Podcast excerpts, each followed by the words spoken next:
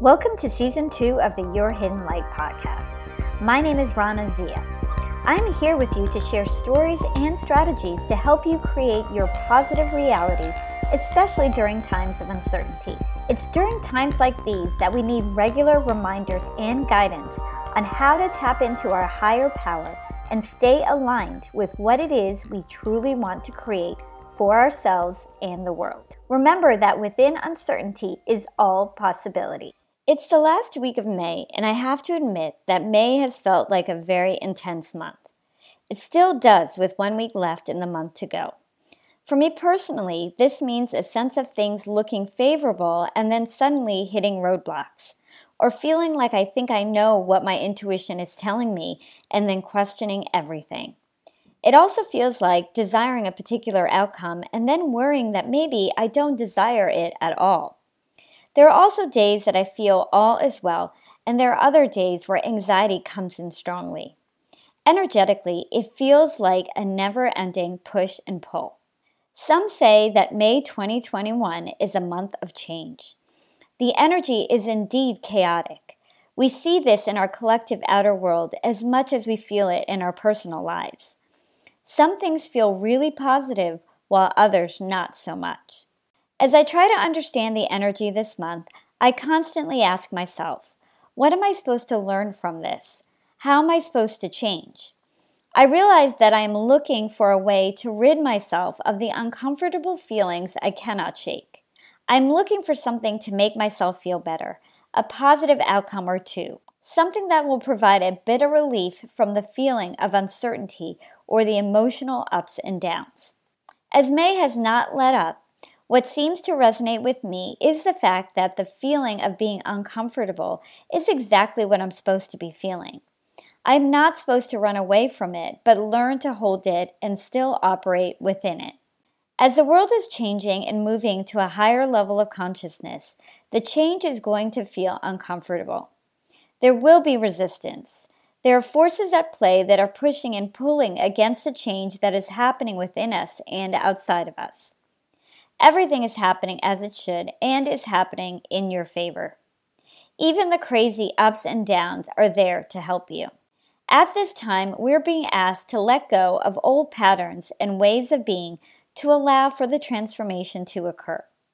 Instead of running away from the things that feel uncomfortable or obsessively analyzing or questioning your own intuition or beliefs, or even trying to manifest from a place of fear, you're being asked to do the opposite. As I sit here feeling uncomfortable and uneasy this month, instead of holding my breath, I'm going to breathe. Because as spiritual beings, we know this is part of our journey. Change is a resounding theme at this time, and it really refers to internal change. This is the time to dig deeper to understand what you're being guided to change, to face, and to move through. As we go through the last week of the month, I wanted to share some insights that have resonated with me that may connect with you too. The first is learning to be the light within the darkness.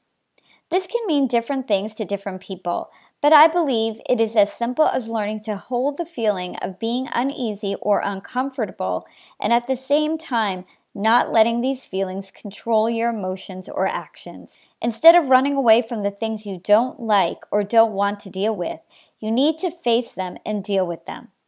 This could mean being there for a loved one who needs your support despite the fact your own worries are overwhelming you. This could also mean taking care of something in your own home you've neglected but you know needs addressing. By doing so, you are bringing your light into the darkness. This is spiritual training.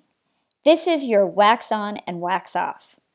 You are training yourself to shine your light in a bigger way by doing things and acting in ways you've never done before. This is preparing you to take on greater responsibility as we move towards a new earth. Second, be conscious of old patterns you are breaking.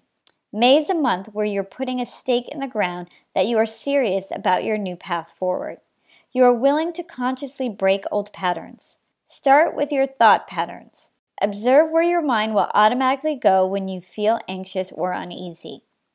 What does your mind want to avoid? What do you want to push away? Who do you want to push away? Ask yourself these questions and see what you're being guided to do differently. Use the remainder of this month to push yourself in a new direction. Our mind is always looking for ways to avoid pain.